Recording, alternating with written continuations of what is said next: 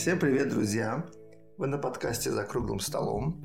С вами я, Уджал, и мой дорогой дорогущий ко-хост Сабир. Всем привет. Ты соревнуешься со мной в том, кто из нас друг друга больше хвалить будет в начале выпуска. Да, скоро это будет тянуться в минуту, мой дорогой, дорогущий, это, знаешь, милейший, добрейший. Да, вот как есть игра, то, что я сказал слово, ты должен сказать это же слово еще одно, потом я третий, там, кто, кто в какой-то момент забудется, какие были первые слова, тот проиграл. Я не знаю, почему это не... Я даже не планирую это делать, даже невольно так получается. Ну, э, ты просто меня любишь. Да, на самом деле, это так за кадром, да. Э, Сабир, мне вот что хотел тебя спросить. Какую сегодня тему мы будем с тобой обсуждать для наших слушателей? А, ты просто решил с двух ног, да, да. ворваться в этот разговор. Да, на самом деле, э, последняя наша тема была посвящена вот различным механикам. И мы, как мы и говорили, очень многие механики упустили не по своей воле, а по временным ограничениям и так далее. Но одна механика, которую мы упустили именно по своей воле, потому что она очень крупная, там есть много о чем поговорить, это механика альянсов. Вот. А, то есть, я думаю, что сегодня мы с тобой будем обсуждать а, альянсы, будь то формальные альянсы или неформальные, договоренности между игроками за столом, до того, как мы сели за стол. Некоторые начинают этот процесс дипломатии за день до, э, ну, как бы, партии и так далее. Вот. А, я бы хотел тебя спросить, когда в игре есть... Как, как тебе как бы комфортнее чувствуется, комфортнее, вот больше нравится играть? Когда в игре есть формальные альянсы, то есть альянс, предусмотренный механикой игры, или когда в игре альянсы неформальные? То есть мы просто между собой сейчас видим, что наши цели с тобой совпадают, а давай, пожалуй, мы будем, например, вот гнобить вот того игрока. Да, я понял. А, я все-таки думаю, что мне бывает покомфортнее, когда бывает э, все-таки альянс как бы в рамках правил игры, то есть, э, игра, которая то есть, допускает альянс между игроками. Угу. И вот мы действуем в альянсе и работаем.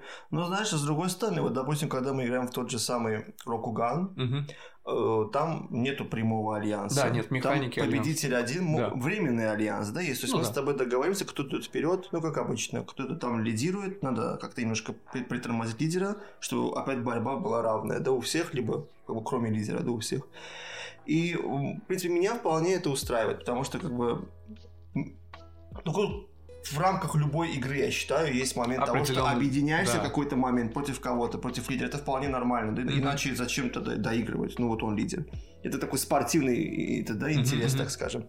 Но больше всего меня вот беспокоит это вот, честно говоря, здесь нужно всегда обращать внимание на то, с кем ты играешь настольную игру такую, mm-hmm. такого формата. Потому что есть люди, которые могут что-то на личный счет воспринять, не так отнестись к альянсу, который был временным, и потом уже не временным. Типа, чувак, mm-hmm. мы условно с тобой договорились, потом как бы sorry, да вот. Ну да, если альянс неформальный, то, как правило, ни, ничто тебя не обязывает. Абсолютно ничто. И всегда можно показать на то, что в правилах не написано такое. Если он скажет, типа, а нет, ну есть человеческий фактор, ну как бы сорян, это игра. То есть, ну, да. я же в рамках игры это делаю, не в жизни. Да. мы, мы все-таки не часть одной футбольной команды. Да, да конечно, есть, конечно. Бы... То есть, поэтому вот, вот здесь меня бы, скорее всего, больше смущало бы то, что в, не в той компании вот Да, это согласен. Делается. Это зависит еще от людей. Да. Да. В чужой компании легче, наверное, с кем-то. Даже в чужой компании лучше как раз таки играть в игру, где предусмотрен альянс. Да, когда мы еще друг с другом не знакомы, да. как-то вот это. Ну вот, э, знаешь что? Несмотря на то, что моя, наверное, самая любимая настольная игра это игра, которую мы, наверное, каждый выпуск упоминаем, это Дюна 2019 года, да. И нас в итоге скажут, что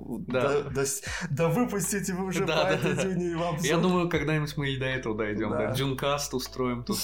Вот, значит, э, там формальные альянсы, то есть там э, мы буквально в какой-то определенный момент в игре, когда вылезает первый Шай-Хулуд, то есть вот этот червь гигантский да. пустынный, мы должны э, заключать альянсы. То есть я должен выбрать себе э, человека, с которым... Ну, можно, конечно, не заключать, не то, что прям должны-должны, но дело в том, что так как альянс — это формальность, это, точнее, не формальность, а как бы он формальный альянс по механике игры предусмотренный, он дает очень много, много преимуществ. Да, Теперь для победы игры тебе нужно захватить там не три замка, а пять замков из шести, если я не ошибаюсь. Это шесть, по-моему, Нет, было. ты должен захватить четыре замка, а, 4? если ты один. Да. И, и нет, не, нет три замка, если ты один, и четыре замка, если ты в, в альянсе с кем-то. Окей, но насчет цифры я точно да, не да, помню. Там да. очень много иначе. И, цифры я не помню, может пять, может четыре. Нет, четыре. Вот. Но не суть. То есть, да, это становится немного труднее, но вас, во-первых, двое, вы играете ну, на одной стороне. А во-вторых, что мне очень нравится – каждая фракция в Дюне обладает определенными способностями. Так вот, а, какую-то часть из этих способностей я начинаю делить со своим союзником. То есть, да, это формальный альянс, то есть он реально предусмотрен не просто между собойская договоренность. И пока мы с тобой в этом альянсе, естественно, я даже не могу на тебя нападать, я не могу ничего с тобой... Не, мне это не выгодно вообще. Но даже если бы мне это было выгодно, я этого делать не могу. Да. Вот. С одной стороны, вот мне, несмотря на то, что Дюна очень нравится, и вот эта ее часть тоже, я больше предпочитаю неформальные альянсы. Потому что формальный альянс очень сильно тебя ограничивает. Вот опять-таки, да, эм, я, мы говорим, что когда ты в альянсе, тебе не всегда хочется нападать на своего союзника. Но скажи честно, например, мы играем в Дюну, нам с тобой на двоих нужно взять 4 крепости. И допустим, а, а если ты играешь один, тебе нужно три крепости. И допустим, по какому-то стечению обстоятельств я с тобой в альянсе, но у тебя три крепости, а у меня ноль. То есть ты тянешь наш альянс. Если бы была возможность, ты бы, наверное, разорвал альянс и просто победил бы в игре. Вот здесь, конечно, небольшая дилемма. Тут уже зависит от азартности игрока, ага. самого человека, да. То есть, если достаточно азарта, чтобы в, в, как бы вбросить в, в игру вот именно же взрыв, вот эту да. шашку, да, взрывную, тогда, наверное, да. Если же как бы условно вы всю игру реально пашете, и он тебя откровенно, откровенно за счет своей фракции помогает, да и ты такой, типа, а, спасибо, ну, у меня вот три крепости, мои юниты там, а там же не могут быть в, одном, да. в одной крепости, и мой юнит, и твой юнит, да. альянсов не могут быть. Типа, ну, Шайхолд вышел, ну, давай. И все, да, как бы. Не, я все-таки думаю, что в моем случае лично я бы, наверное, был вот в Зюне бы, э, так бы не поступил. Это, наверное, в крайнем случае что-то должно было быть между мной и игроком, там как-то что-то такое, не, между какие-то, не какой-то, в общем, в общем, если бы он мне сушил мозги, нет, давай делай так, да, в общем, если бы мы с ним играли Был бы тяжелый, болью, тяжелый я бы сказал, знаешь, я тебя очень прошу, да все, пока. Да, как бы двойная награда. Вот. На самом деле, вот игра, которую мы тоже упоминали, Fief, Э, она чем-то похожа в каком плане, да, то есть там нужно три замка, если ты играешь один, и четыре замка, если вы играете в Альянсе, но проблема знаешь в чем? Во-первых, там Альянс можно достаточно нетрудно разрушить, а во-вторых, там можно атаковать своего союзника. Ты можешь напасть на союзника, убить его, сломать, захватить его здание, сделать все что угодно, но после этого вы все еще формально остаетесь в Альянсе, потому что Альянс там заключен через э, политическое бракосочетание. То есть пока, грубо говоря, на твоей стороне лорд мужчина, а на моей стороне лорд женщина, которые между собой, ну, как бы женаты, все, мы можем что угодно делать, но пока один, оба живы, пока они в браке, все, мы с тобой союзники, мы, значит, должны играть вместе. Поэтому, если, например, там, и, и нам нужно захватить 4, а у меня уже есть 3, я могу, например, направить ассасина и убить вот супруга. Или просто своего же лорда пойти какую-то, знаешь, безумную атаку, чтобы он там умер. Мне еще что там такого. нравится. Мне там нравится... Я не играл в него пока, но я как бы по рассказам, по обзорам смотрел. Мне нравится, что там, если ты как бы там король и королева, то есть, ну, как бы, грубо, да, грубо да. я играю за королеву, там, допустим, за короля. Да. Я назначаю как королева кого-то наследником. Ты его, да, буквально, буквально... рождаешь. Да, да, да, нет, не рождаешь, или там можно даже кого-то, по-моему, даже объявить. Уже, существующий, уже существующего а, нет. Ты а. должен, знаешь, как когда твой э, новый лорд разыгрывается, ты говоришь, что вот этот разыгрываемый лорд, так как у меня есть королева, я имею право сказать, это сын королевы или, ну, просто какой-то лорд. Угу. И если это сын королевы, то он становится да, да, коронованным и вот, принцем. И, и, да. вот тогда все начинают этот короля пытаться убить, чтобы это все поэлиминировалось. Да, да, Мне да. очень нравится этот момент. То есть там более глубоко вот и вот это все об, обыграно, продумано, особенно вот этот момент голосования папы и да, этих, да, да. как его... Э, к, этих, как его, блин, э, кардиналов. Кардиналов. кардиналов вот это да. очень епископы, кардиналы, Епископ, да, там религиозно вот Можно покупать голоса и так далее, можно самому проголосовать за себя же. Там можно подкупить, знаешь, какие очень, очень много интересных вещей. Например, я, у меня лорд, король, у тебя королева, я знаю, что следующий ход есть опасность, что ты родишь наследника, а потом будешь пытаться, естественно, убить короля, чтобы твой, э, как бы, лорд стал королем, да. а иметь лорда короля это не только победное очко, но еще и много разных других плюсов, да, да естественно. Вот. И я не хочу этого. А как бы мне от того, что как бы, ну, ты мой союзник, у тебя там королева, мне это больше риска приносит, чем каких-то каких плюшек. Вот. И я могу подкупить папа, чтобы он э, разрушил наш союз с тобой брачный, и все, ты перестаешь быть королевой. Или направить кого-то убить свою же жену, своего же сына, ассасина, или там просто, опять-таки, да, то есть очень-очень много вариантов, да, это очень, очень жестокая игра в этом плане, но средневековье оно и, наверное, таким и было. Ну, да, естественно. Блин, вот говоря на тему вот того, что али... взаимодействие игроков в рамках Альянса, будь то ага. временный или постоянный, да, или условный альянс, как в той же самом там Рокугане или Игре престолов, да. Мне еще нравится взаимодействие игроков в по кооперативной игре, где есть один скрытый предатель О. или какой-то наемник. Вот как раз на тебя смотрит коробка Нью-Анджелес, это да. один из тех же примеров, где вот мы вроде бы играем на вроде бы общую победу, но победитель будет один, обычно так бывает, либо победят все, но опять-таки, кто, кто первее будет дальше всех, опять-таки, да. там условия, кто дальше всех по победным да, очкам, да, да. либо кто по каким-то выполненным еще своим личным целям, да, хоть, хоть вы и все в, в коопе играете, да. Но вот есть один предатель, который вот скрывается, да. и вот это прям полноценный такой челлендж. То есть в том плане и для него, и для, и для него, нас. Да. Потому что у него тоже есть свои какие-то плюшки, которые он может такой, ага, в конце такой объявиться. Угу. И вот такого плана игры, как Нью-Анджелес, или тот же самый непостижимый, которым буквально вот вчера играли, да. да, мне тоже очень нравится, потому что они привносят такое новое такое глоток свежего воздуха да, вот, во да. взаимодействии. Я даже вот сказал, что есть, наверное, категория людей, которые любят полукопа больше, чем э, кооперативные игры. Да, я точно отношусь к этой, к этой, к этой категории людей, да.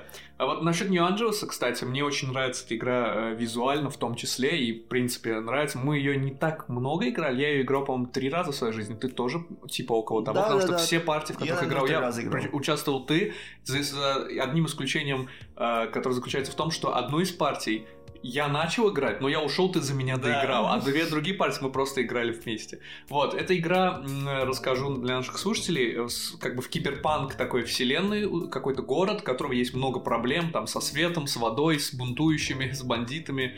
И как бы люди пытаются решать вот эти вот проблемы. И один из них, ну, все управляют какими-то корпорациями, один из, э, одна из корпораций, корпорация предатель, который хочет, чтобы эти проблемы все-таки накрыли город. Вот, а насчет э, непостижимого, unfathomable я на даже английском. Не знаю, я не могу на английском его перевести. Unfathomable, да, вот, там с вот это вот, th. Вот, unfathomable, вот, типа такого. Да, ну реально. Непостижимый, непостижимый, да. Очень э, интересная игра, мы ее вчера вот сыграли первый раз в жизни, она выходила, она, по-моему, в прошлом году вышла. То есть она такая очень новенькая. Относительно да, недавняя, я да. тоже помню. Ее очень многие хвалили, и наконец у нас э, удалось как бы сыграть в нее нам удалось. Очень-очень прикольная игра, построена во вселенной Лавкрафта. Мы плывем на корабле, корабль как бы осаждают силы э, папы Дагона и мамы Гидры. Это одни из первых существ вот этих вселенной да. Ктулху, которые Лавкрафт написал. А мы, соответственно, пытаемся избавиться от них и сделать так, чтобы наш корабль приплыл в тихую гавань. гавань. Проблема в том, что один из эм, как бы нас на самом деле или, или двое, там неизвестно на момент начала игры уж точно, э, является как бы предателем. То есть он гибрид, он смесь вот этого водного существа и человека, и естественно он пытается нам помешать. В то время как пассажиры гибнут, э, там э, разум, рассудок теряется, припасы кончаются, топливо сжигается, корабль ломается, и как бы мы все пытаемся с этим справиться, а есть гибрид, который ну как бы не очень пытается с этим справиться. Вот.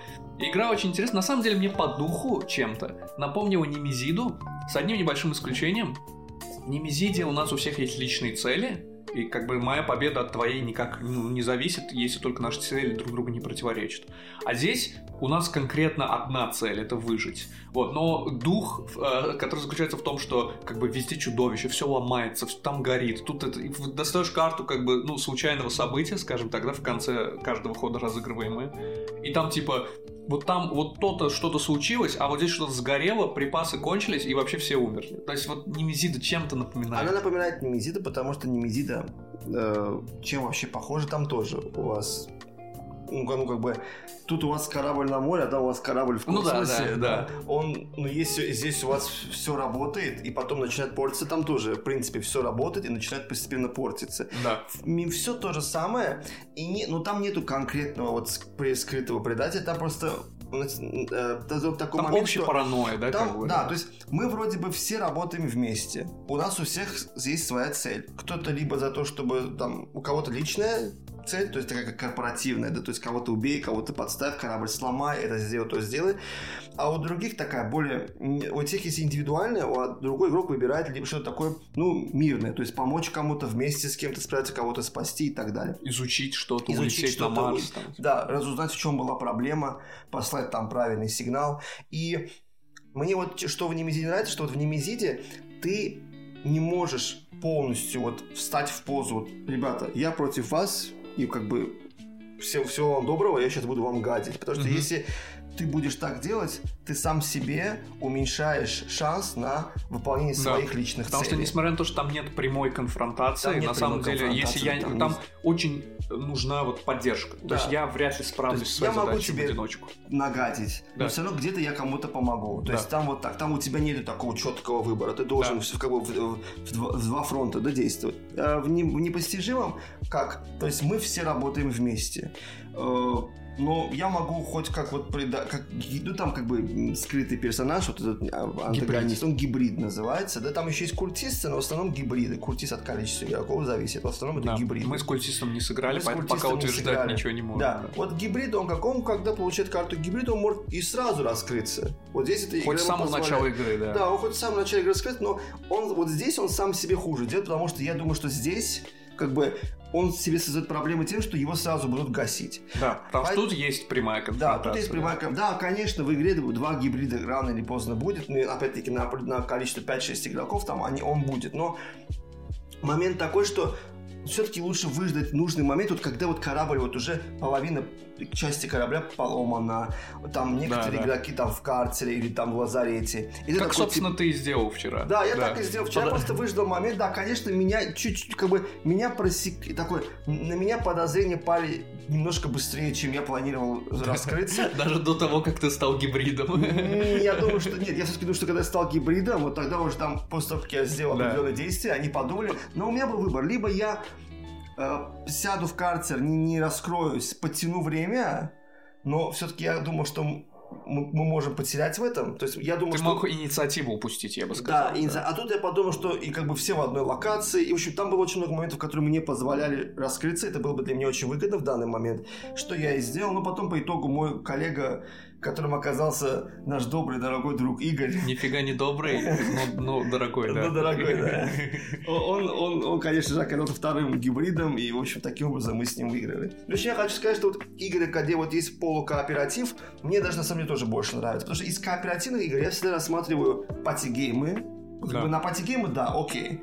А вот на настольные игры, как чистый кооп, ну, для меня мало что... Я играл, но мало что меня тянет, кроме пандемии падения Рима, но это, скорее всего, да, сеттинг. Да. Мне сеттинг, просто нравится сеттинг. вот да, там как да, бы да. спасать Рим от падения, там, вандалы, Остготы и так далее. Но в целом не очень интересно. А вот почему ты думаешь, как вот я тоже свое мнение скажу, вот хочется твое мнение тоже знать. Вот как думаешь, почему одна из причин, в основном я часто слышу, когда некоторым людям не нравится кооп? Я не люблю коопы по одной большой важной причине. Я не знаю, говорил ли я тебе когда-то об этом или нет, но эта причина заключается в следующем. Количество игроков, указанных на коробке, абсолютно нерелевантно. Пусть она... Вот если э, в кооперативе нету какой-то между нами скрытой информации, например, в пандемии вообще нет скрытой информации. Да. Мы видим карты друг да, друга, да. мы все знаем друг о друге и так далее. Все. Э, получается ситуация, когда неважно, сколько игроков играет, играет один человек, например, или двое, типа такого. То есть, например, ты не такой опытный, например, в этой игре. А наш техноманьяк, например, э, достаточно молчаливый такой интроверт человек, тоже сидит, не хочет много как бы говорить и так далее. И как бы кто-то устал, а я такой энергичный, прям вот, ох, хочу сейчас сыграть пандемию. О, пока вы там что-то, я говорю, а, Уджал, вот двигайся туда, вот сделай так. Ты такой, а, хорошо, давай. Так, техноманьяк, э, сделай вот этот ход, разыграй эту карту. А, хорошо, теперь мой ход. Я делаю так, я делаю так. Так, а вот ты сейчас вот делай. И в смысле, э, мы можем в пандемии, например, я не помню, на сколько человек рассчитано, по-моему, там на 5 или на... А, Обычно такое. на 5. Вот. Какая-то на 5, какая-то на 4. А, вот ну так, вот. То есть давай классическую, пусть скажем 4, 5. Да. Ну, на 4. А, смотри, допустим, а мы, почему, почему мы не можем играть в нее в десятером? Да, окей, на карте будет все еще четыре персонажа, будем, но мы будем коллегиально принимать решение о том, кто что вот сейчас вот сделает, и все. Или в двадцатером, или собраться, не знаю, вообще. Я в один, я один могу достать четырех персонажей, положить их на карту, играть пандемию сам с собой.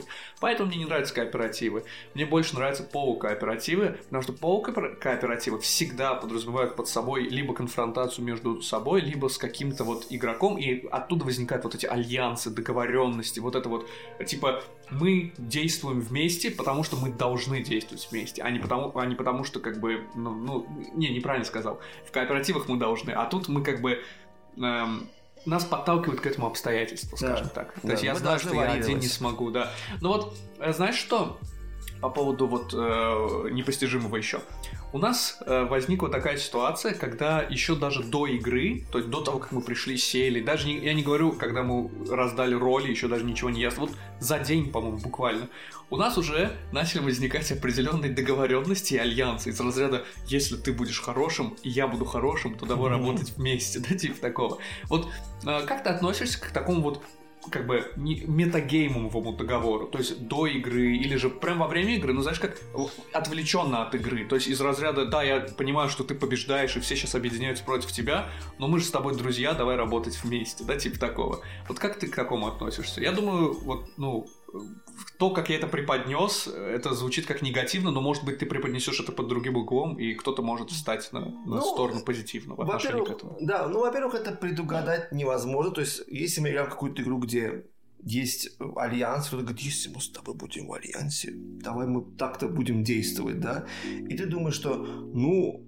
Окей, да, проблем нет. Если то есть, будет возможность совсем, говорю, что если на момент, когда мы должны будем вступать в альянс, мне будет с тобой выгодно это сделать, мы это сделаем. То есть я да. не говорю нет, чтобы человек не думал, что вот я прям в стойку встал. Но я не говорю стопроцентно да, потому что мне это может быть невыгодно на момент игры. Ну, да. как бы не, не та ситуация, да, сори, да, это как бы не то. Или, допустим, тоже если мы играем вот те же игры, там, Игра престолов, и там какие-то Area Control, где есть временный альянс, да, то есть как бы не... Неформальный. Неформальный, то есть давай на секундочку. Да, это все что угодно. Друг друга не трожь, да. То есть, и, да, да, да, да, просто да, кого-то притормозит. Это можешь быть и ты. Это же не значит, что вот ты ко мне пришел и сказал, что, Джон, давай объединимся, не будем друг друга трогать. Я скажу, окей. И ты в лидерах, и я скажу, что а нет, мы вчера с тобой тогда... Нет, ну, естественно, это все так скажем, поверхностное. Это ну, все да. поверхностное обсуждение. Ну, да. И то же самое, конечно, в таких играх, как «Непостижим», где есть скрытый предатель и так далее. Ну, окей, скажем, мы с тобой да, условно договоримся, что мы будем не людьми и будем друг друга не трогать. Я буду гибридом, ты будешь человеком. И ты будешь абьюзить, абьюзить наш альянс. Да, да, я буду Сабир, но мы с тобой договоримся, не видишь, чувак. И я буду вместе с тобой держать тебя за руку и топить других, что ты был уверен, что О, он уверен рядом со мной, мы с него топим. Да, да. А потом такой, типа, опа, и сори. Да, ну да, да. А, я, я тоже не люблю вот это вот все,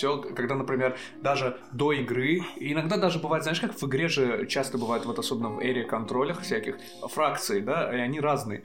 И какие-то фракции, откровенно говоря, например, лучше сочетаются вот с какими-то другими фракциями. И э, если фракции раздаются, мы договоримся случайно, то есть рандомно, э, как бы мы, например, с тобой до игры договориться, что а давай вот в этой игре, мы вот завтра, например, будем mm-hmm, играть, да. сыграем с тобой в альянсе, просто так. А потом э, смотрим на ситуацию, когда вот приходит фаза заключения альянса, да, например, в том же восходящем солнце, там что же есть формальные альянсы. Вот.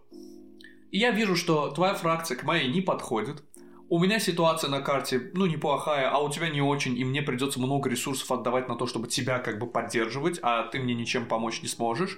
С другой стороны, есть вот другой игрок, с которым я ни о чем не договаривался, но вот мы с ним как-то лучше состыкуемся, да, в обоих этих планах. Вот. То есть я, не, если честно, никогда, может быть, я такой нехороший человек, но я никогда не чувствовал угрызения совести от разрушенных альянсов за столом, от э, несоблюдения договоренности, если игра это по крайней мере, не запрещает. Потому что некоторые игры даже говорят, что то есть там черным по белому написано, рушьте альянсы, обманывайте друг друга, нарушайте соглашения, в этом смысл игры. Но даже если этого не написано, то как бы, ну, мне кажется, Я что... отношусь к этому вполне нормально. Я даже считаю, что если я в момент игры, на момент игры, будучи с кем-то в альянсе, кто-то так поступит, сэмоционируя, это будет в рамках игры. То есть, как бы, ну, если он очень клево так обыграет и резко возьмет меня и кинет, или там... Если игра рассматривает, как, допустим, в восходящем солнце играешь, типа, сори, я выхожу да. с альянса, да? Ну, окей, я это ожидаю. А, допустим, если играешь, где вот есть плотный альянс, где ты тут немало времени играешь вместе, а потом резко так расходишься, ну, это, конечно, вызовет у меня бурю эмоций небольшую. Но я как бы потом скажу, что окей, да, это логично, он так решил сделать, игра тебе не запрещает этого. Они говорят, что типа, ну вот, вот так сыграли, и все на этом. Кстати говоря, хотел бы вернуться к вопросу, который я тебе задавал про кооперативные игры. Mm-hmm. Я полностью разделяю твое мнение, почему вот многим, и в том числе мне, и тебе не очень нравится кооператив, потому что независимо от количества игроков, я думаю, даже если было бы 10 или 9 сабер, все равно будет один человек, ну максимум два, mm-hmm. которые будут тянуть все. То есть открытая информация, все карты да, открыты да. на столе. И вот реально будет кто-то пассивный, кто-то менее активный, у кого-то будет какая-то роль, ну, не очень такая динамичным, он кто-то может быть новичком саппорте, игре, кто-то да. может быть новичком, и ты говоришь, давайте сделаем так, ребята, меня послушайте, зачем мы борщим там, давайте просто это увеличит downtime много количества человек, но при любом раскладе мне кажется, что там будет кто-то, кто всегда будет вот да, тянуть, да, тянуть все, это, все. и это немножечко, конечно, выбивает из колеи, опять-таки, э, ну лучше, чем лучше знаешь свою компанию, тем проще, потому что вы здесь можете что-то обсуждать, дискутировать. А вот если ты играешь вот условно в компании, где всегда есть один, кто вот даже в жизни вот больше активный, больше там инициативный, собирает всех, предлагает, mm-hmm. естественно, такой игре он будет, скорее всего, вероятнее всего, он будет вот так, то есть, ну не диктовать, да. но направлять, что кто как ну, должен да. делать. Поэтому я люблю кооперативы, в которых есть, даже если это не полукооператив, а просто именно что кооператив, я люблю, когда там есть какой-то элемент скрытой информации, да, то есть, например, один игрок, например, как э, вот в Мистериуме, то есть э, там умер человек, да, да и один из игроков отыгрывает его духа, который пытается, ну, намекнуть другим игрокам, там, кто его убил, чем его убили и так далее. То есть, да, это кооператив, мы там все победим, если победим, если проиграем, все проиграем, там нету никакого предателя, нету ничего, никаких личных целей, но собственно, тот факт, что я, знаешь, обладаю всей информацией, а вы никакой, и вы играете не против меня, я, я вам помогаю, как бы. Мы играем все против игры. Но там есть вот этот элемент, где, да, вы сам все между собой что-то обсуждаете, но все еще есть какая-то вот какой-то элемент загадки, какой-то элемент да. вот проблемы, которую мы не можем решить, несмотря на то, что это кооператив. Или, например, игра «Штиль», которую я очень люблю, который тоже чистый кооператив, но это игра, мы не имеем права делиться как бы ну, картами или тайлами, которые у нас есть на руках. И, соответственно, тоже возникает вот этот момент. Мне кажется, что пандемия э, лично для меня была бы как бы лучше, если бы мы не имели права делиться тоже картами, которые у нас есть на руке. Я вытянул карту, я вижу ее, я могу максимум, ну, как-то намекать из разряда, не волнуйся, я пойду туда, я все сделаю. Но я не могу делиться, как бы, с тобой этой информацией. Ну да, либо если бы, опять-таки, была бы какая-то с некой скрытая цель, но не негативная, а как-то вот твоя персональная, ты должен эту ачивку выполнить, да. да. Тогда я бы да, еще сказал, быть. окей, может, то есть ты никому не вредишь, просто ты должен, допустим, там, 300, допустим, ты должен сам лично, допустим, в трех точках избавиться от вируса. И там да. построить Или, две например, станции. вылечить красную болезнь целиком. Да, например. Да. Все там, типа, а зачем красную? Там на, столе ее практически нет. У нас сейчас кризис это синяя, а ты такой, не, ребята, Да, вот тогда бы был бы какой-то, да, да вроде да. бы вместе, да, ну вот какие-то такие моменты, где хоть какая-то, ну, есть скрытая информация. Но все-таки кооперативные игры мне нравятся в двух, так скажем, жанрах. Ну, или жанрах, или категориях, я думаю. Ага. Это вот в пати-геймах они очень хорошо ложатся. Даже тот же самый, вот, и, та же самая игра, которую ты сейчас говорил, вот упоминал, Какая? до стиля. А, э, этот э, Мистериум. Мистериум. Она, да. в принципе, тоже как пати-гейм своего рода. В каком плане? Да пати-гейм это не всегда что-то такое там на слова, на реакцию и так далее. То есть 6, 7, 8 человек, к примеру, ну, а она на 7 человек.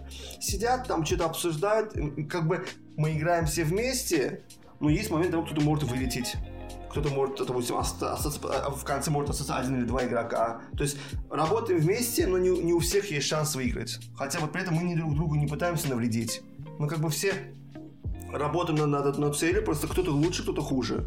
Да, кстати, вот игра, которая эксплуатирует ту, ту же, как бы, тоже лор, то есть э, есть человек, человек, он умер, и он нам в виде призрака, нет, рассказывает о том, а, что как бы случилось. Это игра, которую мы недавно для себя открыли, паранормальный да. детектив, да, да. да. Вот Мистериум это чистый кооператив. Я да. пытаюсь намекнуть вам, чтобы вы там всей большой командой поняли что-то и так да. далее. Паранормальный детектив то же самое. Я намекаю вам и так далее, но у вас каждый как бы побеждает только один из вас. Один, То есть я, если вы угадали, неважно кто из вас угадал, там, ну что случилось, да, кто убил, чем убил, там, когда, почему и так далее. Я победил. Я кому, кому-то смог все-таки объяснить. Но только один из угадывающих, тоже один из детективов тоже понимает. Ну, это игры немного разные. Мистериум, он больше похож на Имаджинариум, то есть там вот эти, ну, или Диксит, там вот эти вот немножко психоделические странные да. карточки, в то время как в то время как паранормальный детектив это по большому счету игра на объяснение слов, то есть где-то надо нарисовать, где-то надо там издать звук, где-то там надо да. пантомиму сделать и так далее, но тоже довольно интересно на самом-то деле, не такой нестандартный. А вот вторая категория, это вот, это, вот скажем, э, вот кооперативные игры, которые я считаю подходят вот именно как кооп, это легаси игры. То есть это игры, у которых один большущий долгий сюжет, сценарий. Да. И вот вы, допустим, строгим составом, вот я, допустим, я, ты техноманьяк, допустим, мы втроем сели в эту игру играть, Да. и мы играем в нее 2-3 месяца. Да, там типа, ну, 5, 6, 7, 8 прославленная, недель. наверное, Gloomhaven, Gloomhaven, Frosthaven да, или выходила. Оскверненный Грааль, к примеру. Оскверненный Одна Грааль, из самых да. таких популярных в Да, СНГ то тоже это, игры. они тоже такие, знаешь, как это вот э, наследие, которое, наверное, ДНД и ну, Да. прочие настольно-ролевые игры оставили на, э, ну, собственно, обычные настольные игры. Еще вот недавно выходила одна игра, которая очень большая, очень крутая и очень комплексная, как бы, игра, и коробка у нее такая большая белая. Я, к сожалению, никогда не могу запомнить, как эта игра называется. Может быть, техноманьяк, по моему такому довольно э, такому, ну, непонятному описанию сможет что-то найти, но она вышла буквально вот в прошлом году или типа такого белая такая большая коробка и не очень длинное название. Оно основано, по-моему, на Древней Греции, если не ошибаюсь. Это тоже Legacy, тоже такой Dungeon Crawl, какое-то приключение, что-то там происходит, вот. Э, Я небольшой фанат, если честно, Legacy.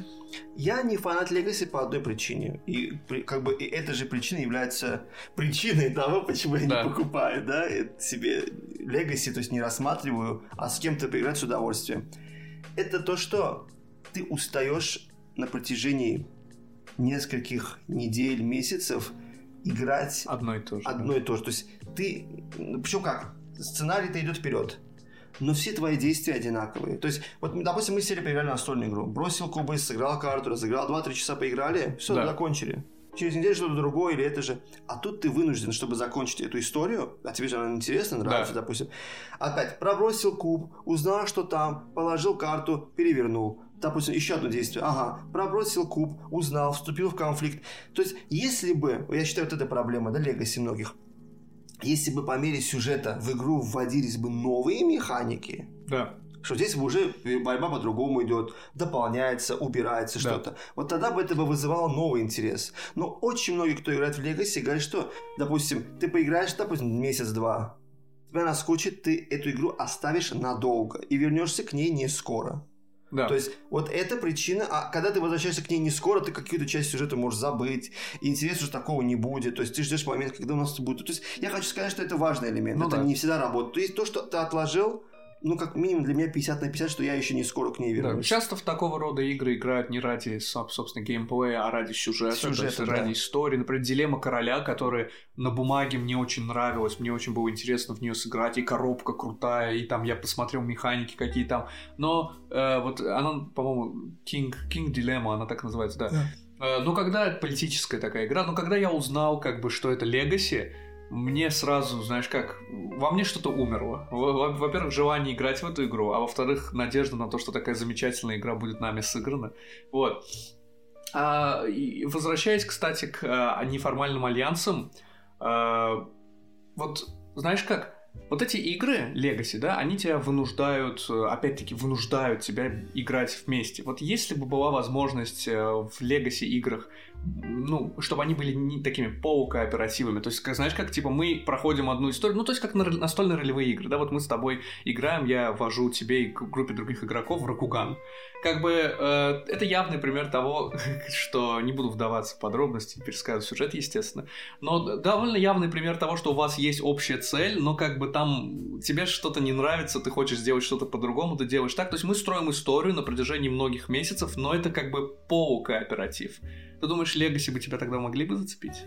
Я думаю, да. Почему? Почему? Потому что... И тогда были бы как раз неформальные альянсы из разряда «Слушай, давай вот мы с тобой вот его победим, отнимем у него все золото и будем шиковать».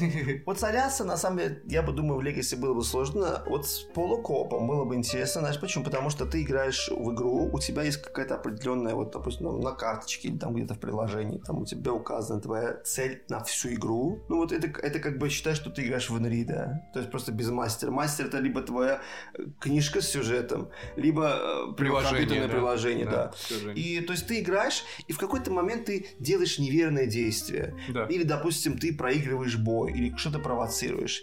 И, возможно, не все догадаются, да, но ты как бы и твое вот это действие меняет сюжетную ветку и направляет уже более в твою сторону. Да. То есть вот это, конечно, я считаю, реализовать, ну, не то чтобы невозможно, но довольно-таки сложно, потому что это нужно как-то все сбалансировать Мгм. очень, тем более для Legacy игры. Но вот я считаю, что при таком раскладе это тоже было бы очень интересно. Uh, да, есть еще одна кооперативная игра, о которой я хотел бы поговорить, но давай сделаем это после перерыва, а пока немножечко отдохнем, попьем чаек и там давай. посидим. Ну вот снова, мы снова здесь, Уджал, мы вернулись, мы попили чаек, ты помнишь, да? Я помню. Вот. А я прекрасно помню, о чем я хотел поговорить. Вот. Это кооперативная игра, которая, несмотря на то, что я не фанат кооперативов, мне она очень нравится. Это чистый кооператив. Вот. Ну, за исключением определенных маленьких моментов, о которых я тоже поговорю чуть попозже. И потому что она мне нравится сеттингом, потому что она мне нравится тем, как она, она сделана, и, к сожалению, несмотря на то, что ты э, как бы Джон Коннор, как бы ты не можешь, я думаю, как-то спорить с тем, что эта игра на самом деле замечательная. Э, это особняки безумия. Основано на Лавкрафте, мы любим Лавкрафта, тем более вчера вот сыграли, еще немножко как бы хайпанули от этого Лайф, всего. Лавкрафта мы любим, да. Да, мы играли монстры а, против э, героев Лавкрафт версию, мы играли в этот, как его, э, Войны Ктулху, ну и, конечно же, вот Особняки Безумия, да. То есть вот этот кооператив, почему мне нравится, как я сказал, из-за погружений, из-за вселенной, из-за некоторых механик, но там тоже есть элемент как бы по кооперативу, в каком смысле? А, если ты сошел с ума, твой персонаж, ну, это же Лавкрафт, может сойти с ума, mm-hmm. ты получаешь как бы новую, секретную, скрытую цель, которая как бы общая, общий смысл как бы всей игры в том, чтобы пройти сюжет и победить там, ну, у каждого сюжета отдельная как бы цель. Но у тебя появляется новая дополнительная цель. Например, э, там раскрыть все закрытые вот там ящики, двери, то есть изучить все вот э, точки, которые можно исследовать. Или же там даже есть совсем безумное, убить другого игрока. То есть это достаточно такой вот, знаешь, превращающий игру из кооператива в полукооператив, но этот элемент появляется в игре, и то не факт, только ближе к концу, когда уже ставки слишком высоки. Вот, вот это вот мне нравится на самом деле в особняках безумия. А, еще по поводу вот игры, в которой у нас на самом деле очень часто возникают... Э, там есть, знаешь, как элементы неформальных альянсов и формальных. Это игра, которая называется Cosmic Encounter или Космический контакт. Это игра, где мы, как всегда, строим галактическую там империю, захватываем чужие планеты и так далее, но игра не комплексная совсем. Я бы даже отнес ее, знаешь, краем как бы вот частично к вот э, таким семейным играм, потому что несмотря на то, что там конфликт, несмотря на то, что мы там друг друга отбиваем планеты, уничтожаем космические корабли, у нее простенькие компоненты, простенькие правила, довольно низкий порог вхождения. Вот э, что, что ты смеешься? Я просто сейчас, слушай, как ты расскажешь про Cosmic Encounter и вспоминаю там один момент. В механике этой игры есть одно условие, что если я на тебя нападаю, да. и ты говоришь, Гуджал, давай не будем надраться. А, мы можешь должны, разойтись. Мы должны просто с тобой поверить друг другу на слово. Да, вот да. чисто на слово поверить и раскрыть карту, на которой будет букву N negotiate, да, да то есть да, у тебя договор, и у меня. Договориться. Да, да, договариваться. И вот вот если я открою, а ты не откроешь, да, все как да, бы... Да, я, да, даже, это... я даже не могу тебе ничего сказать, да. потому что как бы мы на, просто вот в данный момент, в данную секунду ты нападаешь, или я, или я должен вот просто ну, будем или нет. Там, да. Конечно, можно чисто по-мужски, но, но я просто эту картину все вспоминаю, поэтому это одна из тех самых прелестей энкаунтера. Особенность игры заключается в том, что, ну, это Cosmic Encounter, в том, что я не могу решать, на кого я нападаю, кроме некоторых случаев. За меня это решает игра. То есть она, я тяну карту, она говорит, нападай на там зеленого игрока. И, например, зеленый игрок ты, у нас с тобой может быть такой неформальная договоренность, неформальный альянс. Или, например, э, мы видим явно, что один из игроков, он слишком сильно впереди, и нам нужно его останавливать. Но не выходит его карта, не могу я на него напасть, я должен нападать на тебя. И мы тогда можем, вот, собственно, чтобы я не тратил на тебя свои силы, и ты и так сзади, я такой, как бы, давай вот оба кинем вот эту, мы вскрытую открываем договоренность, и ты откроешь договоренность, да. как мы договорились, а я там буквально атаку один, этого более чем достаточно, и такой, ну, я победил, я захватываю твою планету, я вырываюсь вперед этого побеждающего игрока, да, это немножко, я согласен. Но там, там есть это... момент договоренности наперед, знаешь, какой момент? Ну, это Допустим, да. э, техноманьяк впереди, да. э, ты, допустим, я, допустим, отстаю, ты на меня нападаешь, да, я тебе ну. говорю, давай негушейт сделаем, да. и, допустим, в общем, не, не давай мне совсем отставать, чтобы когда кто-то вдруг, если на тебя нападал, я, тебе я тебя поддержу. Да, потому что там вот э, во время как бы нападения я как нападающий и ты как защищающийся, например, мы можем другим игрокам предложить, предложить типа, да, вступи своими кораблями, там, каким количеством сам хочешь, или я могу даже, ну, попросить там надавить, типа, давай именно вот ты четырьмя кораблями мне поможешь, служишь, например, Да. э, в защите или в атаке, и там их корабли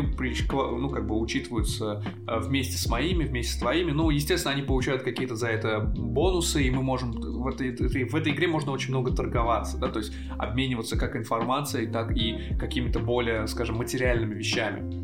Там есть карты, типа, э, вытащите, например, говорю, 5, почините 5 кораблей. И никто не говорит, что это должны быть мои корабли. Я могу тебе сказать, вступи в битву на моей стороне, да, ты, возможно, потеряешь корабли, но я их тебе верну, я их починю тебе, типа такого. Помимо всех бонусов, которые Да, ты, в да. принципе, получишь от этого э, альянса с нами, с тобой. А вот еще одну вещь хотел спросить. Как ты относишься к э, вот этим временным альянсам, э, основанным на почве того, что кто-то впереди? Типа мы играем в партию в пятером, один игрок сильно впереди, все должны его сейчас тормозить. Как ты к этому относишься? Это Абсолютно. очень такая, знаешь, вот вопросительная тема. Честно сказать, я отношусь к этому с позитивом, положительно. Я, как говорю, спортивный интерес. Де- Дело в том, что момент, когда кто-то лидирует, он неизбежен для лидера, то есть он неизбежно понимает, что сейчас все будут стараться его тормозить. Да. То есть какая моя задача, как бы буду, если я второй? Зачем я буду сдерживать третьего или четвертого? Да. и тратить на них время, если я могу им сказать, ребята, давайте все на него нападать, и вот когда мы его ослабим, тогда продолжим опять нашу заваруху. То есть иначе других вариантов я не вижу, потому что одно дело, когда вот у тебя есть очень интересная механика, как, механика, как в игре Анх, Боги Египта, где Мгм. отстающие, у них своя тусовка, они последнее, предпоследнее да. место объединяются. Это, кстати, очень необычная новая механика, которую я это в свое время недооценил. Да. Потом, когда в процессе игры мы играли, дважды побеждала команда, которая э, как бы слиянию, которая была. Да. Они вот объединяются, да, но все равно они вот, окей, был пятый, шестой, пятый, шестой, четвертый, пятый игрок, стал теперь это третий, четвертый игрок, к примеру. Да. Вот. Они все равно объединяются вместе с отстающими, чтобы остановить, подавить лидера. Да. Тут без вариантов. Тут я был лидером, и я абсолютно нормально понимал, что они должны... Или, или, или как бы... Тут, знаешь, как тут другого варианта не дано. Либо мы должны его остановить, объединиться временно, да, силы наши, либо мы просто заканчиваем игру. Да, но я, знаешь, как я могу уловить как бы смысл, то есть я согласен, естественно, кто впереди, я, я хочу победить. Ты сейчас побеждаешь. Но моя цель в том, чтобы остановить тебя, чтобы, возможно, победил я. Но знаешь вот, что я нахожу достаточно противоречивым в этом всем? Ведь если, например, всей армадой в 5 игроков, ну, 5 игр... на... игра на 5 игроков, всей армадой в 4 игроков, мы будем пытаться остановить первого, в итоге же первым станет второй игрок. То есть мы... Не считаешь ли ты э, вот Это ты эту по вот- своему опыту говоришь тогда. Э, Не считаешь ли ты... Не, это, к этому я сейчас тоже приду, да. Не считаешь ли ты, что э, вот эм, когда все накидываются на одного игрока, это на самом деле очень большая помощь, ну, второму месту. То есть это, я, я считаю это немножечко кингмейкингом, то есть это термин для слушателя объясню, который означает подыгрывание одному, ну, то есть ты буквально делаешь какого-то игрока королем, да, ты подыгрываешь ему. Так- такая, знаешь, активная к активной попытке остановить первого игрока это под подыгрывание второму. Вот мне почему-то кажется так. Но тут сложность уже заключается в дискуссии. То есть, Баланс, мне кажется, нужен. смотри какой момент. Если лидер впереди, и второй игрок говорит отстающий, неважно, второй игрок, это третий, пятый, говорит, ребята, надо его тормозить. Да, если все пойдут на одного, как бы, как бы я не, допустим, я впереди, как бы я не был к этому готов, я знаю, что мне будет тяжко. Я не могу сказать, ребята, это нечестно. Ну да, да, не, это Окей, понятно. я готов к этому. Но, но, естественно, при таком раскладе кто-то другой, будь не второй, а третий игрок, потому что как бы там они же борьба, кто больше потеряет, кто меньше потеряет, да? Кто-то выйдет снова вперед. Это чистый кингмейкинг, да. Просто, знаешь, очень сложно решать между собой. Тут уже некая такая дипломатический момент вступает в игру, где ты говоришь, что, ребята, давайте там третий, четвертый, пятый места обсуждать, давайте нападать вот на второго, вот кто нападает на второго, я возьму на себя А, типа, например, говорю, да, пятый нападает на второго, а третий, четвертый на первого. Да, чтобы как бы- перераспределение, да. э, да. Но даже при этом раскладе ситуация может быть хуже, чем даже и могла. То есть, то Ну есть, да. э, то есть для, для, для пятого, четвертого и третьего. То есть здесь надо, опять-таки, если у них разрыв большой, если, допустим, первый игрок на 10 очков впереди, а второй игрок на 8 очков впереди, да-да-да, тогда нужно в любом случае их обоих, Обоих, тормозить. А какой смысл? Первого тормозить, Не, ну это да, это да. а если все так впритык идут, там кто-то может подумать, что типа, ну вот он на 5 очков впереди, окей, кто может? Если все не нужны, то достаточно одного игрока. Ну, конечно, зачастую в таких ситуациях вступаю в бой я всегда, да, как я люблю шутить, бо, да, когда надо пойти дать бой, все, я, я пойду с удовольствием дам бой, остановлю и так далее. Ну, естественно, не, не с бухты-барахты, что типа, ну вот я проиграю все равно. Нет, просто как-то мне это, я говорю, мне в жизни всегда мало конфликта. Я такой типа, да, сейчас. Но я хочу сказать, что да, при, при ситуации, где два лидера далеко впереди, одного выбирать это, естественно, не вариант. Ну, да. Второй уйдет еще дальше. Да, есть еще, знаешь, какой момент? Вот мне кажется, может быть, я ошибаюсь, но э, редко бывает настольная игра и редко бывает ситуация, когда ты, например, в игре на 5 игроков из пятого места можешь стать внезапно первым. Крайне редко. То есть ну, пятое место, мне кажется так, должно тягаться с четвертым, максимум с третьим, чтобы как бы встать на их место, то есть на третье, четвертое, и потом тягаться там с первым, вторым. Потому что когда игрок, сидящий на пятом месте, типа пытается остановить первое место, как бы, ну да, понятно, первое место сейчас лидирует, оно выигрывает, но мне как пятому игроку совершенно нет резона пытаться нападать на, э, как бы, ну, на первое место, потому что мне это ничего не даст. Я остановлю первое место, да, окей, оно станет, ну, этот игрок станет, ну, вторым, третьим, допустим. Но мое пятое место от этого никак не поменяется, я не стану четвертым, скорее всего. И как бы инвестировать такие большие ресурсы, а иногда в играх, типа, объявить бой, пойти что-то сделать, это э, драгоценная трата ресурсов, драгоценная трата солдат, драгоценная трата хода, это тоже очень важно бывает. Вот на то, чтобы нападать на первое, потому что, ну, как бы это выгодно, нападение на первого игрока выгоднее всего всегда второму. Но Согласен? с другой стороны, подумай, какой смысл мне пятому игроку тягаться с четвертым, если я могу кому-то поднасолить там первому, второму портить ему жизнь. Ну, это знаешь, это, как... это знаешь, как типа, это для меня уже чистый интерес, или просто ну... я создаю больше заварухи там наверху где-то, потому что, окей, займу я четвертое место. Ну, что с этого получилось? Знаешь, как, это же не Олимпиада, там, медаль. Ну, это да. типа, тут реально, ты либо первое место выигрываешь, то есть если есть игра, где есть первое место, то есть ты либо первое, либо все. То есть, ну, да. ну, второй там, окей, я не дотянул, но типа я второй. Обычно вот первое место выиграл да, по факту. Четвертый, третий, четвертый, пятый вообще ты дофиг. Прав, ты прав. И зачем мне тягаться с четвертым, да, как бы, и он со мной пойдет на принцип, мы там, у нас, у нас может быть, своя заваруха будет. Если я могу просто как-то усложнить, ну, это, я говорю, да, чисто вот как челлендж, усложнить жизнь второму или первому, чтобы он просто вот тягался до конца, до последнего потел. Все равно я не выиграю, но я такой приношу некий азарт. Да, это все-таки кингмейкинг, да, но это, да. я считаю, все-таки по большей части ну, неизбежная вещь в таких ну, ситуациях. Ну, Или я... можно махнуть рукой, знаешь, да. просто типа, ну вот я пятый, ну как бы вот. Ну да, я согласен с тобой. Играть. Если ближе к концу игры, например, то есть да, мне нет, я на пятом месте из пяти, ну какой смысл, что вот буквально сейчас игра закончится в течение там 20 минут. Какой мне смысл занимать четвертое место? Тут я согласен, тут как бы да, я бы тоже, наверное, давил бы на там первое место, второе место, на кого-то из них там выбрал бы для себя э, с того, кто я хочу, чтобы победил в этой игре и как да бы давил бы на Да, ты кого-то да, интригу держишь, не для себя, но для других. Ну, если это типа начало игры, середина игры, кто-то там чуть вырвался вперед, мне, в принципе, я скорее, будучи пятым местом, задавлю четвертое, а, ну, укреплюсь, стану сильным, чтобы мог уже, не обращая внимания на это пятое место, тягаться с, там, с третьим ну, или это вторым. Само а потом, да, да, то есть постепенно я не могу с пятого стать первым, но я могу стать четвертым, потом там вторым, потом первым. Да, типа такого. Да, сделать рывок в конце там как-то вот. и стать а первым. А тема, которую я обещал вернуться, это то, что я вечно, я не знаю почему, возможно, я заработал себе такую репутацию, возможно, на это есть какие-то другие причины, но я очень часто становлюсь целью альянсов в играх, настольных играх. Иногда даже, вот буквально, мы только начинаем игру до того, не-не-не, Сабир там что-то темнит, у него что, у него есть план, нам надо его останавливать. Я тебе скажу, кажется, почему это так происходит, Но... я все-таки не первый раз обращаю внимание.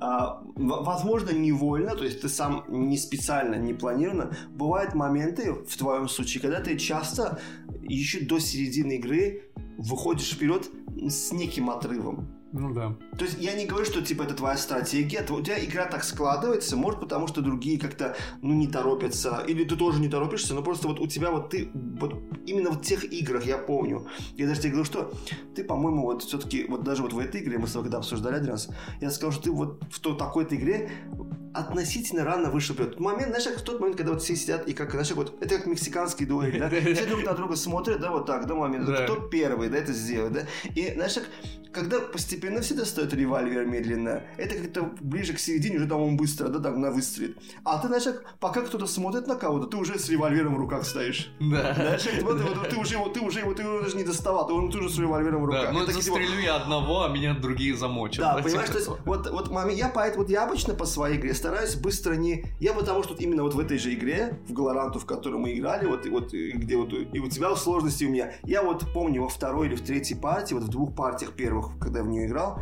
я вышел вперед. Мне так загасили. Все. Причем у меня такая фракция была, что там не, не успеешь вернуться в игру. Да. Реально, загасить. То есть я понял, что не только в этой игре, во многих area контрольных играх, вообще в любой игре... Нужно не выделяться. Нужно, да, да даже если ты, ну, в евроигре тебя никто особо не там притормозит, он только, только тебя догнать сможет по своим делам, но тормознуть тебя не смогут. А вот в, в area контрольных играх, где у тебя есть вот э, конфликт прямой, влияние друг на друга, взаимодействие, здесь лучше не торопиться да, лучше не затягивать сильно с развитием. Там надо баланс поймать. Там надо думаю, реально да. поймать баланс, и вот какой-то момент сказать, что все, вот здесь я уже могу выйти вперед. А когда кто-то выйдет вперед, уже психологически, типа, он, он если сейчас вышел вперед, ребята, дальше Подумайте, он что он будет, да, делать. Нужно уже сейчас его тормозить. Да, и это согласен. будет уже постоянно. Опять ты выйдешь, тебя тормознут. Опять в какой-то момент ты выйдешь вперед, ребята, опять тебя тормознут. Ну, в да. этот момент, мне кажется, вот то, что ты быстро, невольно, быстро выходишь вперед, вызывает у людей вот эту ну, реакцию. Ну, я, я не настолько мудрый, да, я оппортунист, я вижу шанс, я его хватаю. Ну, да, да. Это, это как это, да, опять-таки, помнишь, эм, как-то бывает эта песня, то, что one chance, one opportunity, да. да. Я вижу, я сразу рвусь, да, я согласен, есть у меня такое, часто вырываюсь вперед, но не знаю, э, возможно, возможно, где-то я с тобой согласен, где-то нет. В любом случае, я не могу сказать, что я большой фанат, когда, вот знаешь, как все просто оголтело кидаются на первое я место. Я тоже не люблю да. таким вещи. То есть это не, моя цель игры, вот когда я сажусь за настолку, это не вот сидеть вот и кому-то там душить кого-то, да, а удовольствие получить от игры. Но это неизбежный момент, что когда кто-то быстро выходит вперед или кто-то вообще лидирует, если ты понимаешь, что у тебя все еще пока в игре есть шанс выиграть, это все еще не поздно. Угу. Естественно, ты будешь как-то действовать со всеми временно или там вот какой периодичностью какой-то, чтобы кого-то останавливать. Да. Но сразу вот так сидеть и душить принципиально кого-то, не, я, я, честно говоря, лучше проиграть, сыграть просто свою хорошую игру, да. Обыграть свой план и все на этом. Ну да, как сыграть, как евроигроки любят говорить, говорить mm-hmm. когда играют в эм, э, вот, ну, такие, как его, эрия-контрольные настольные игры, или, в принципе, в Амере игры, как бы, я просто хочу разыграть свою стратегию. Да. То есть я хочу нащупать эту игру, я хочу ее понять, чтобы завтра, как бы, я, сыграя, ну, сыграв во вторую партию, смог уже что-то показать. Еще и знаешь, какой есть момент? Почему мне, например, неформальный альянс, я сейчас вот об этом подумал, нравится больше, чем формальный? Я думаю, мы, возможно, как-нибудь об этом еще поговорим, но есть разные типы игроков, да, то есть кто-то, вот как мы часто говорим, евроигроки, евроигроки. На самом деле, евроигроки это не значит, что они, ну, например, любят играть только в евро. Это означает, что они больше вот настроены, ну, в моем понимании, больше настроены на игры или на стиль игры, который завязан на вот долгое развитие, вот это постепенно, типа черепаха обгонит зайца, вот, ну, вот, вот эта тема.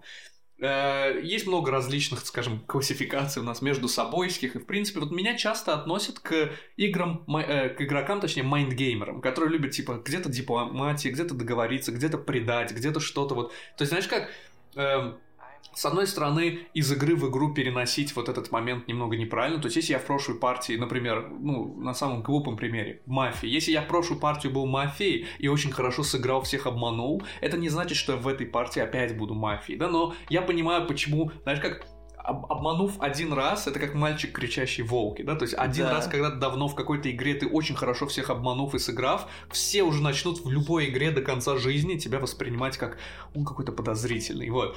И мне нравятся неформальные альянсы именно, возможно, потому что я вот, вот, вот этот mind gamer э, тип игрока, потому что в формальных альянсах я ограничен, я не могу так много вот дипломатию, вот этот договор, потому что, ну все, мы с тобой в альянсе, я ничего не могу с этим делать, а в неформальном я могу в какой-то момент почувствовать свой интерес немножко отличный от твоего и предать тебя, например, или же договориться с кем-то еще параллельно, или вот, то есть, не знаю, мне очень нравится, возможно, поэтому в Лэнге точнее из игр Лэнга, которые Анх, Восходящее Солнце и Кровь и Ярость, мне больше всего нравится именно Восходящее Солнце, потому что, во-первых, там есть формальный альянс, который, тем не менее, можно, ну, прервать, а, хотя это не всегда выгодно, если честно но это уже углубляться в механику игры. А во-вторых, там очень много элементов майндгейма, потому что вся боевка построена на аукционе. То есть мы там пытаемся предугадать друг друга действия, пытаемся повлиять на решение друг друга, как-то вот надавить психологически. Мне вот эта психологическая война мне очень нравится в, э, как его, ну, в настольных играх в частности.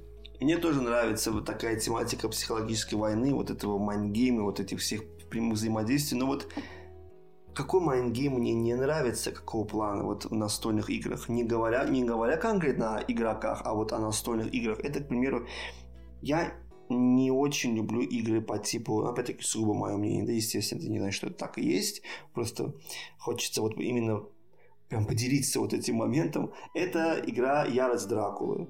Чем мне эта игра не нравится, честно говоря? Поначалу она была клевой для меня, но потом я потерял к ней интерес. Почему? Дело в том, что в Ярость Дракулы вы ищете Дракулу. Ну, то да. есть вы его должны поймать. Это паук кооператив, Европе один вы игрок его ищете, Дракула, да. другие Ван Хельсинг и другие персонажи. Да, да. О, все вот литературно, да, как по книге да. персонажи книжные. Вы должны его найти, такая карта очень викторианская, все очень красиво, но у вас достаточно ограниченные возможности, то есть ты не можешь в один присесть сделать какую-то комбинацию, несколько действий, там по два действия у каждого. В основном ты одно двигаешь... дневное, одно ночное. Одно дневное, да. одно ночное, это ты там днем двигаешь. Причем если ты в воде или там где-то ты не можешь двигаться, или там если ты попал в лазарет, ты должен оттуда да, выйти, да. ход потратить целый. И вот пока ты это делаешь, Дракула перемещается скрыто по карте, и ты должен его поймать. И, честно говоря, был один момент, один случай. То ли мы, не знаю, тупые, то ли Дракула был слишком умный, да. Причем он был, тот, раз был как раз таки техноманьяк Дракулы. Я не знаю, что произошло тогда. Но мы тогда 45 или 50 минут, если не больше, по-моему, ну точно 50 mm-hmm. минут мы искали Дракулу. Я уже просто устал. То есть я, я к чему это говорю? Если игра альтернативна тебе не дает других возможностей его найти, то есть она, она реально рассматривает, что ну вот ты можешь целый час искать Дракулу. Ты бегать туда-сюда и ничего да. не находить. То есть да. я в какой-то момент понял, что типа если игра мне говорит, что вот час, час двадцать сиди и ищи, а это может быть понятно, что рано или поздно не наткнешься. Ну да, там может рандомом так, ну, повести, грубо говоря, мы загоним его в угол, да, и мы, мы за 15 минут закончим пойм... игру. Да, да, мы можем в начале его поймать, мы можем в конце его поймать. В принципе, так и получилось. Мы когда его в конце концов поймали, причем как мы его поймали, он сам уже от скуки на нас вышел. Но мы его просто... Ну, загасили. Мы его загасили. Грубой Почему? силой, да, мы, там, мы были ломом, готовы. рыбовиком и так да, далее. Да, да, мы были готовы его загасить, то есть он нам уже, естественно, фору не дал, то есть мы его загасили, он пришел просто потому, что уже было скучно, но мы его не могли найти. И я вот про себя думаю, что, господи, мы уже, мы уже все утомились. Я говорю, что давайте эту коробку уже соберем. Я не могу. Вот такого плана настольные игры, честно говоря. Вот это меня, я не знаю, вот на, во всяком случае, мне сейчас в голову пришло из того, что я играл, вот, может быть, что-то еще было точно такого плана. Но вот Ярость Дракулы, вот это тогда меня окончательно вывело, я потерял полностью интерес к этой игре. Она прикольная, да, она для любителей сеттинга, для любителей полукопов, опять-таки со скрытым предателем, за тем, кого ты гонишься необычное, новое, интересное, но я, как человек, у которого есть альтернативные как бы, варианты, кроме этой игры, мне она, честно говоря, по итогу не понравилась. Мне, я не могу сказать, что она мне не понравилась. Я не в восторге. Я достаточно часто это говорю э, про игры. Я не в восторге. Но игра, скажем, хорошая, играбельная. То есть я бы ей, например, поставил типа 6 из 10. Ну, 7, наверное, она бы не дотянула, да, типа такого. Но игра очень хорошая, играбельная. И, в принципе, мне кажется, она того стоит этого времени. Просто, знаешь как, она играбельная, но не реиграбельная. То есть на... Вот я сыграл ее всего, по-моему, один раз. Э, хочу я сыграть ее еще раз, ну, может быть, за драку, просто посмотреть, как это работает, потому что я тогда играл за э, человека, вот, за барона, я забыл, как его, с такой, с двустволкой, mm-hmm. вот. А второй раз вот за драку я бы сыграл, просто чтобы посмотреть, и, наверное, больше бы не играл. Вот.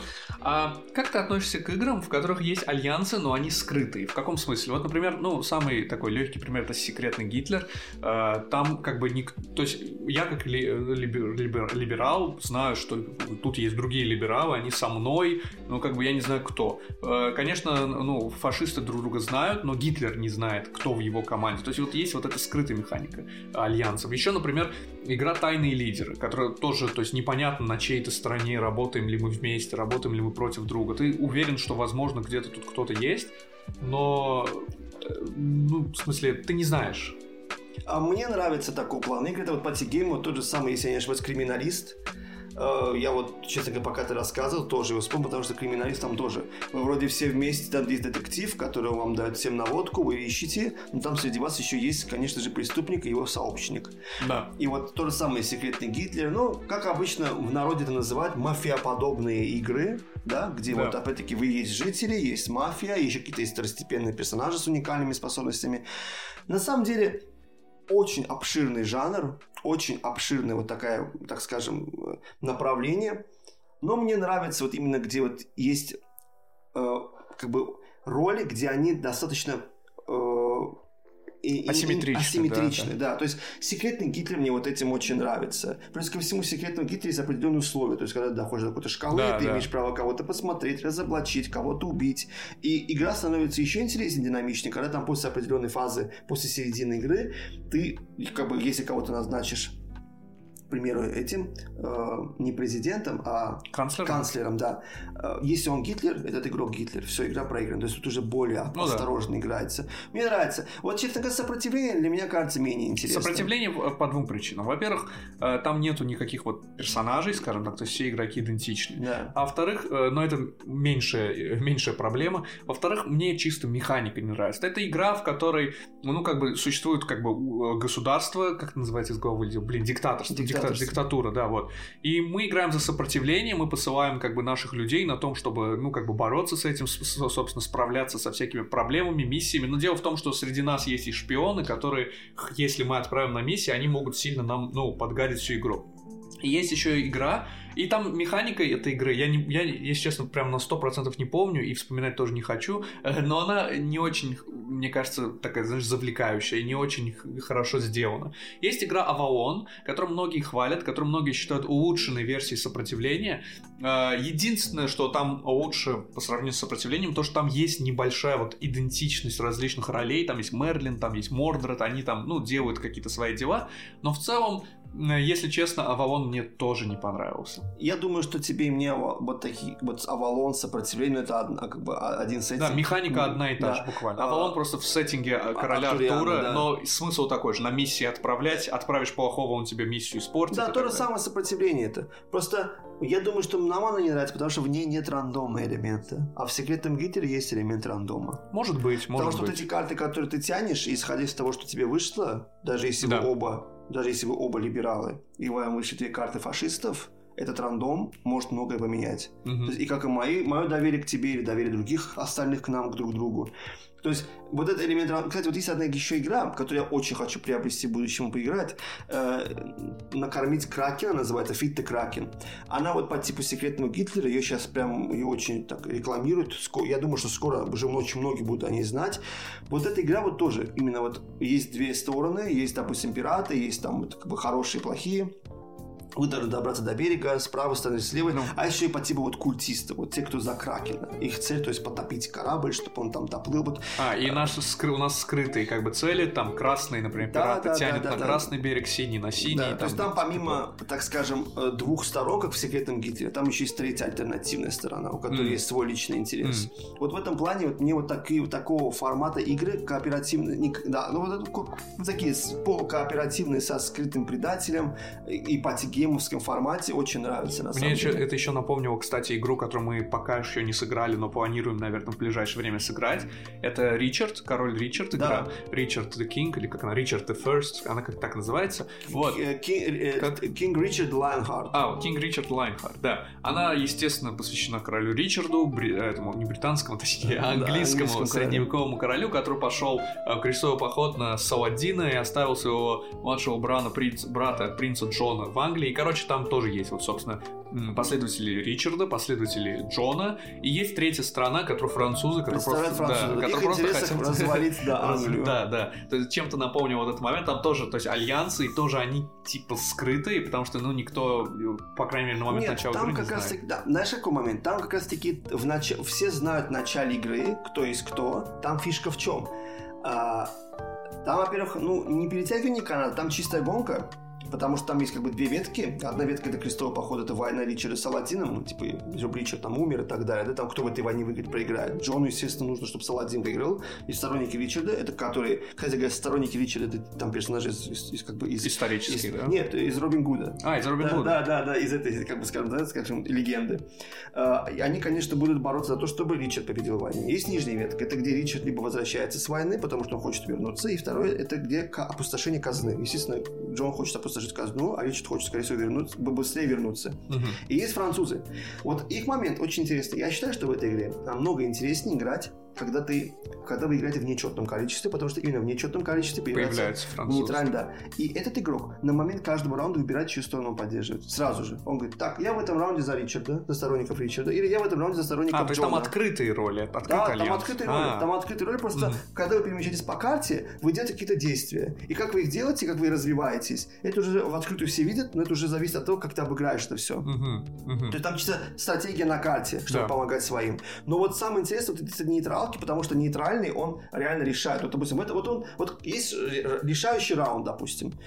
Он решает, чью сторону он поддержит. И вероятнее всего, чью сторону он поддержит, эта сторона выиграет. Вот это интересно. Да, забавно. У него нет забавно. такого, что строго развалить. Ему все равно, там у кого, он все равно Англию развалит. Там Джон пришел, Ричард, Ричард либо умрет, Джон придет тоже, да, ничего хорошего. То есть, поэтому вот в этом моменте, мне, мне кажется, что вот мы не сыграли, но я бы хотел, бы, чтобы Я мы бы сыграли бы сыграть, в да. нечетном количестве. Да. Ну или даже в четном для первого раза будет интересно. Еще, кстати, за, э, тоже игра, которую мы не играли, возможно, сыграем. Это игра Перикл, Периклс. Мне Да. очень понравилась интересно сделанная механика альянсов. Там, знаешь, чем? М. Там есть страна Спарта, есть страна Афины, Да. естественно, как бы два игрока... Война. Да, да. Пелопонесская война. Два игрока там, два игрока тут.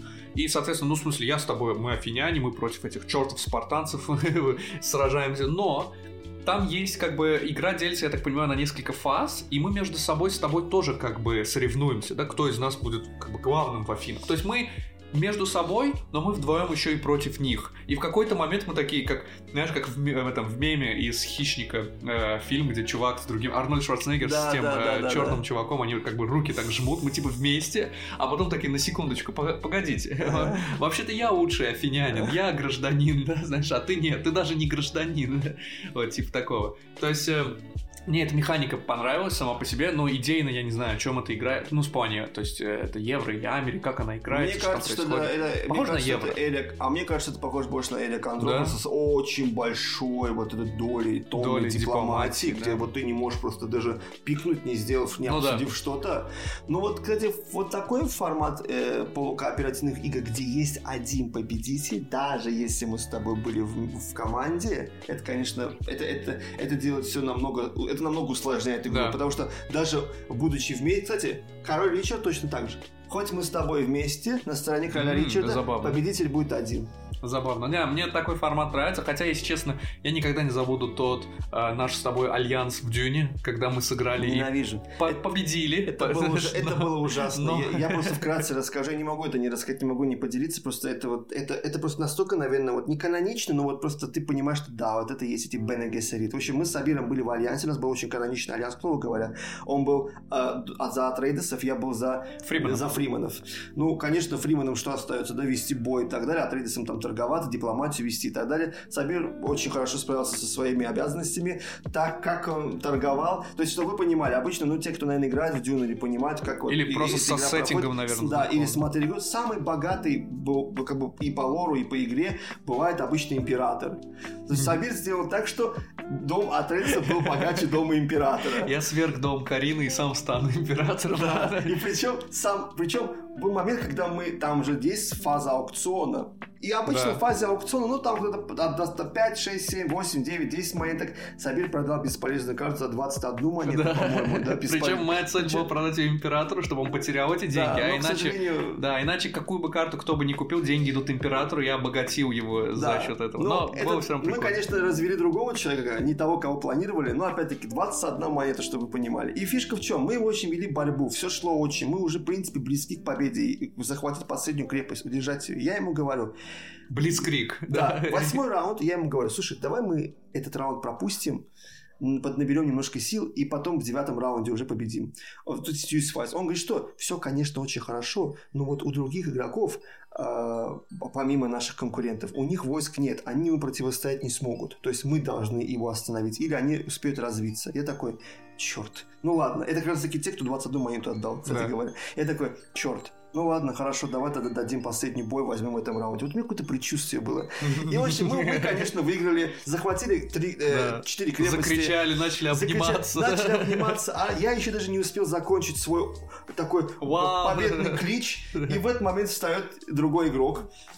Который играл за Бен Гессерит, и бросает да, карту Бен на, Гессерит, сто, на стол. объясним один момент, по, Да. вдруг лором кто-то не знаком. Да. Бен Гессерит это культ, ну, скажем так, ведьм, предсказательниц, Да. которые как бы за, ну, как серые кардиналы, за ширмой на самом-то деле типа контролируют, ниточки да, тянут. за ниточки тянут, марионетки мы у них у всех, и, собственно, продолжай. Да, и вот э, там у них есть возможность в начале игры Бен Гессерит предугадать, вот поставить просто ставку, кто выиграет, то есть какая, какой дом, неважно в альянсе он или нет, и в каком раунде. И вот когда вот мы так праздновали, этот человек встает и бросает карту, и она идет прям... Эта карточка идет под карту игровую, и я такой, типа, что он бросил? Что произошло? Я, в общем, из-под карты игровой достаю э, эту карточку, и на ней написано Дом «Дом Атрейдес, Атрейдеса в восьмой раунд, и Да. я просто так... Он предсказал мою победу в восьмом раунде из там сколько, 9-10, Из я не 10 помню, типа раундов. такого, да. А, Я, это, я, я, я никогда Вырвали не, из не рук. забуду этот Да, а день. если Бена Гессерит по механике игры предсказывает э, победу, то неважно кто... Ну, она предсказала мою победу. Да, я победил. Ну, с тобой в альянсе, да, как бы, но он предсказал именно мою, там неважно, опять-таки, ты в альянсе или нет. Но победил он, потому что он это предсказал. Да, то есть да. это все пошло по планам Бена Гессерит Бен на самом деле. Это ужасно. Да, то Мы так а, феерично, так красиво, так круто сыграли. Отва- Это была просто очень хорошая партия, очень клевая катка. И, честно говоря, она офигенно завершилась на самом деле. Да, да, мне тоже этом тоже понравилось. потому что Бен Гессерит предугадать Так тоже победить это непросто. очень сложно, да. То есть Понятно, я думаю, что, что- зачастую ты да. на скидку прикидываешь, Да. или, допустим, если ты знаешь, что игрок очень сильный, и ты с больше доли процентов можешь сказать, что ну я давай на него поставлю. Но раунд, раунд отгадать, раунд. восьмой раунд, Да, седьмой, раунд, девятый. да. Ну, понятно, там понятно, что на первый, на второй, на третий раунд никто не поставит, Да, потому что выиграть эту четвертый, игру... пятый, шестой, да, начиная восьмой с четвертого и вперед, там уже нужно... что- Это очень сложно, я согласен. Там большой респект тому, кто смог это сделать, и я уверен, может быть, из наших слушателей есть кто-то, кто играл в Дюну и тоже э, участвовал в партиях, где нечто такое происходило. То есть это, это незабываемые эмоции, на самом деле. Одна из причин, почему на самом деле мне очень нравится Дюна, то есть это вот эти вот невероятные, непонятные события, Я все-таки думаю, что я все-таки думаю, что мы с тобой Сделаем отдельный выпуск по. Наверное, ближайший, вот ближайший месяц мы все-таки это сделаем. Надо, надо закрыть не, давай, не давай обещания. Техноманьяк вырежешь это, запикаешь. Ладно. А, кстати, еще одна игра, быстренько упомяну, которая на самом деле очень многим нравится. Э, Я не, не могу утверждать на 100%, что она там в топах БГГ или где-то находится. Я так недавно, где-то пару недель назад, ради интереса просто просмотрел топ-100 игр БГГ. По-моему, она там была. Это игра Цербер. Или. Церберус, она, по-моему, на английском называется. Мы ее играли всего один раз, когда мы сделали Game Night. Э, то есть мы собрались ночью, там в 4 утра разошлись по домам, всю ночь играли. В... Не, в 4 утра ушел домой я, вы там сидели еще дальше, Да. дольше, по-моему. Вот. Значит, всю ночь играли в настолки и так далее. Мы сыграли вот Цербер, это единственная игра. Я согласен, я должен ее сыграть еще раз. Во-первых, не будучи таким уставшим. А во-вторых, как бы, ну, мне кажется, по одному разу судить о чем то бы ни было, будь то настольная игра, блюдо какое-нибудь, все что угодно, музыка, это неправильно. Поэтому я хочу сыграть ее как-нибудь еще. Но она мне очень не понравилась. Смысл игры в чем? Мы как бы в пещере, вокруг полно ловушек, лава, шипы, там какие-то ну, происшествия происходят, которые нас замедляют. Мы должны добежать до конца пещеры, а за нами гонится трехголовый большой собак, которого зовут Цербер. Вот. И, собственно, э, в чем, как бы, ну, особенность этой игры, она заключается в том, что полностью мешая палки в колеса друг другу мы можем вставлять, но это чревато последствиями. В конце всего этого пути нас ждет лодка, в которой поместится только определенное количество игроков. Мы не знаем, какое. Мы можем там... Там есть несколько лодок, только одна из них является активной, и там можно делать действия, чтобы подсмотреть, что это за лодка, поменять ее на другую и так далее. То есть там может быть даже нас 5 игроков, одна местная лодка в конце. А ты, например, подсмотрел, ты такой, «А, ребята, там пятиместная, мы все помо... мы все как бы дойдем, мы все сбежим, не меняйте лодки, давайте помогаем друг другу. И как бы, знаешь, с учетом, что ты там чуть-чуть впереди. Ты добежишь на лодку, сядешь, уплывешь, и мы все проиграли. Там даже больше кризиса. Там, если Да. вдруг ты забыл, там три, три лодки, Да. и на одной лодке одно место, Да. на второй лодке два, на третьей лодке три. А, даже все не могут сбежать в принципе. Вообще, Да. то есть А. там в любом случае, обычно эта лодка открывается после середины карты, то есть когда Да. ты середину карты проходишь. Все уже видят, что это за лодка, да, и менять ее нельзя. это да. сделать. Но, но когда там два места, неважно, в каких дружеских отношениях я был с тобой или с кем-то другим и Да. так далее. По факту, я сейчас на четвертом месте. ты на первом. Да, это гонка. И я говорю да. другому человеку, что типа, давай, я говорю, все, все, тот, с кем я, кого я тянул, помогал, мне все равно. Я тебе сейчас что хочешь дам, меня вперед кидай. Понимаешь, вот этот момент, вот это начинает, вот это, ты и бежишь, и быстро что-то обсуждаешь, да, и быстро когда пытаешься договориться, пока тебя не сцапал да. мне, мне лор этой игры нравится, да, что мы бежим и как бы пока бежим говорим, типа, Уджал, да, Уджал, задержи лодку. Вот, вот. И, потом какой-то, а кто-то вообще такой устает бежать и говорит, что ну да черт с вами, останавливается, да, вот так, э, руки такие. Я как Гендальф, знаешь, как... Церберу, ты не пройдешь. Да, а в этот момент такой Гендальф, ударяешь такой, об пол, тебя так Цербер такой, ну тебя так смотрит, тебя умоляет, тебя сжирает, и ты потом такой превращаешься в Цербер такой, ну все, ребята, вот, вот кто, мне, кто меня послал, кто мне на мосту там не дал перепрыгнуть, и начинаю за другими бля, мне, ну мне, знаешь как, при всем том, что она вот вызвала какие-то бурные эмоции, при всем том, что на бумаге игра опять-таки звучит интересно, возможно, мне какие-то механики не понравились, а возможно, именно вот та конкретная партия, потому что я помню, как в конце произошел некий кингмейкинг, когда один игрок просто, видимо, устав от игры, решил конкретно подыгр... подыгрывать ну, другому. этот игрок очень любит подыгрывать одному да, своему да, другу. Не да. буду называть эти да, имена, не, просто не, есть да. друзья брос, которые один другому бро всегда подыгрывают. Я да. думаю, что тебе нужно будет переиграть чисто да, и уже без возможно, него. возможно. Мне это еще напомнило ситуацию, знаешь, какую? Вот эту лодками проблему. Когда мы играли в Немезиду, вот, я полностью... Я... Там проблема в чем? Мы можем сесть в спасательную капсулу, но обязательно перед этим нужно кинуть кубик, и по результатам броска может появиться чудовище, которое мало того, что не позволит мне зайти в эту капсулу, так еще и если кто-то до меня уже туда зашел, это как бы игрок, как бы, ну, это чудовище его вытаскивает из капсулы. Да. Мы были в неформальном альянсе с одним из игроков, с Чингизом, нашим прошлым гостем, и у нас была такая ситуация, что мы как-то, знаешь, негласно поняли, что наши с ним цели, вот эти наши секретные, личные, они друг другу не противоречат. И как бы, ну, мы начали работать вместе, пришли к э, вот этой как бы капсуле спасательной, и по, как бы, с течением обстоятельств, естественно, в, в мою пользу идущих, я сел в капсулу. Все, когда ты садишься в капсулу, не как свой ход, а в конце своего хода ты можешь заявить. Я улетаю. Все, я бы победил. Но я вот самоотверженно, несмотря на то, какая репутация за мной стоит, я решил подождать один ход, чтобы Чингис попробовал залезть. Он кидает кубик в свой ход, вылезает чудовище. Причем не абы какое. Одно из не королева, конечно, там чужих, но точнее, да, чужих, но как бы крупный страшный дяденька.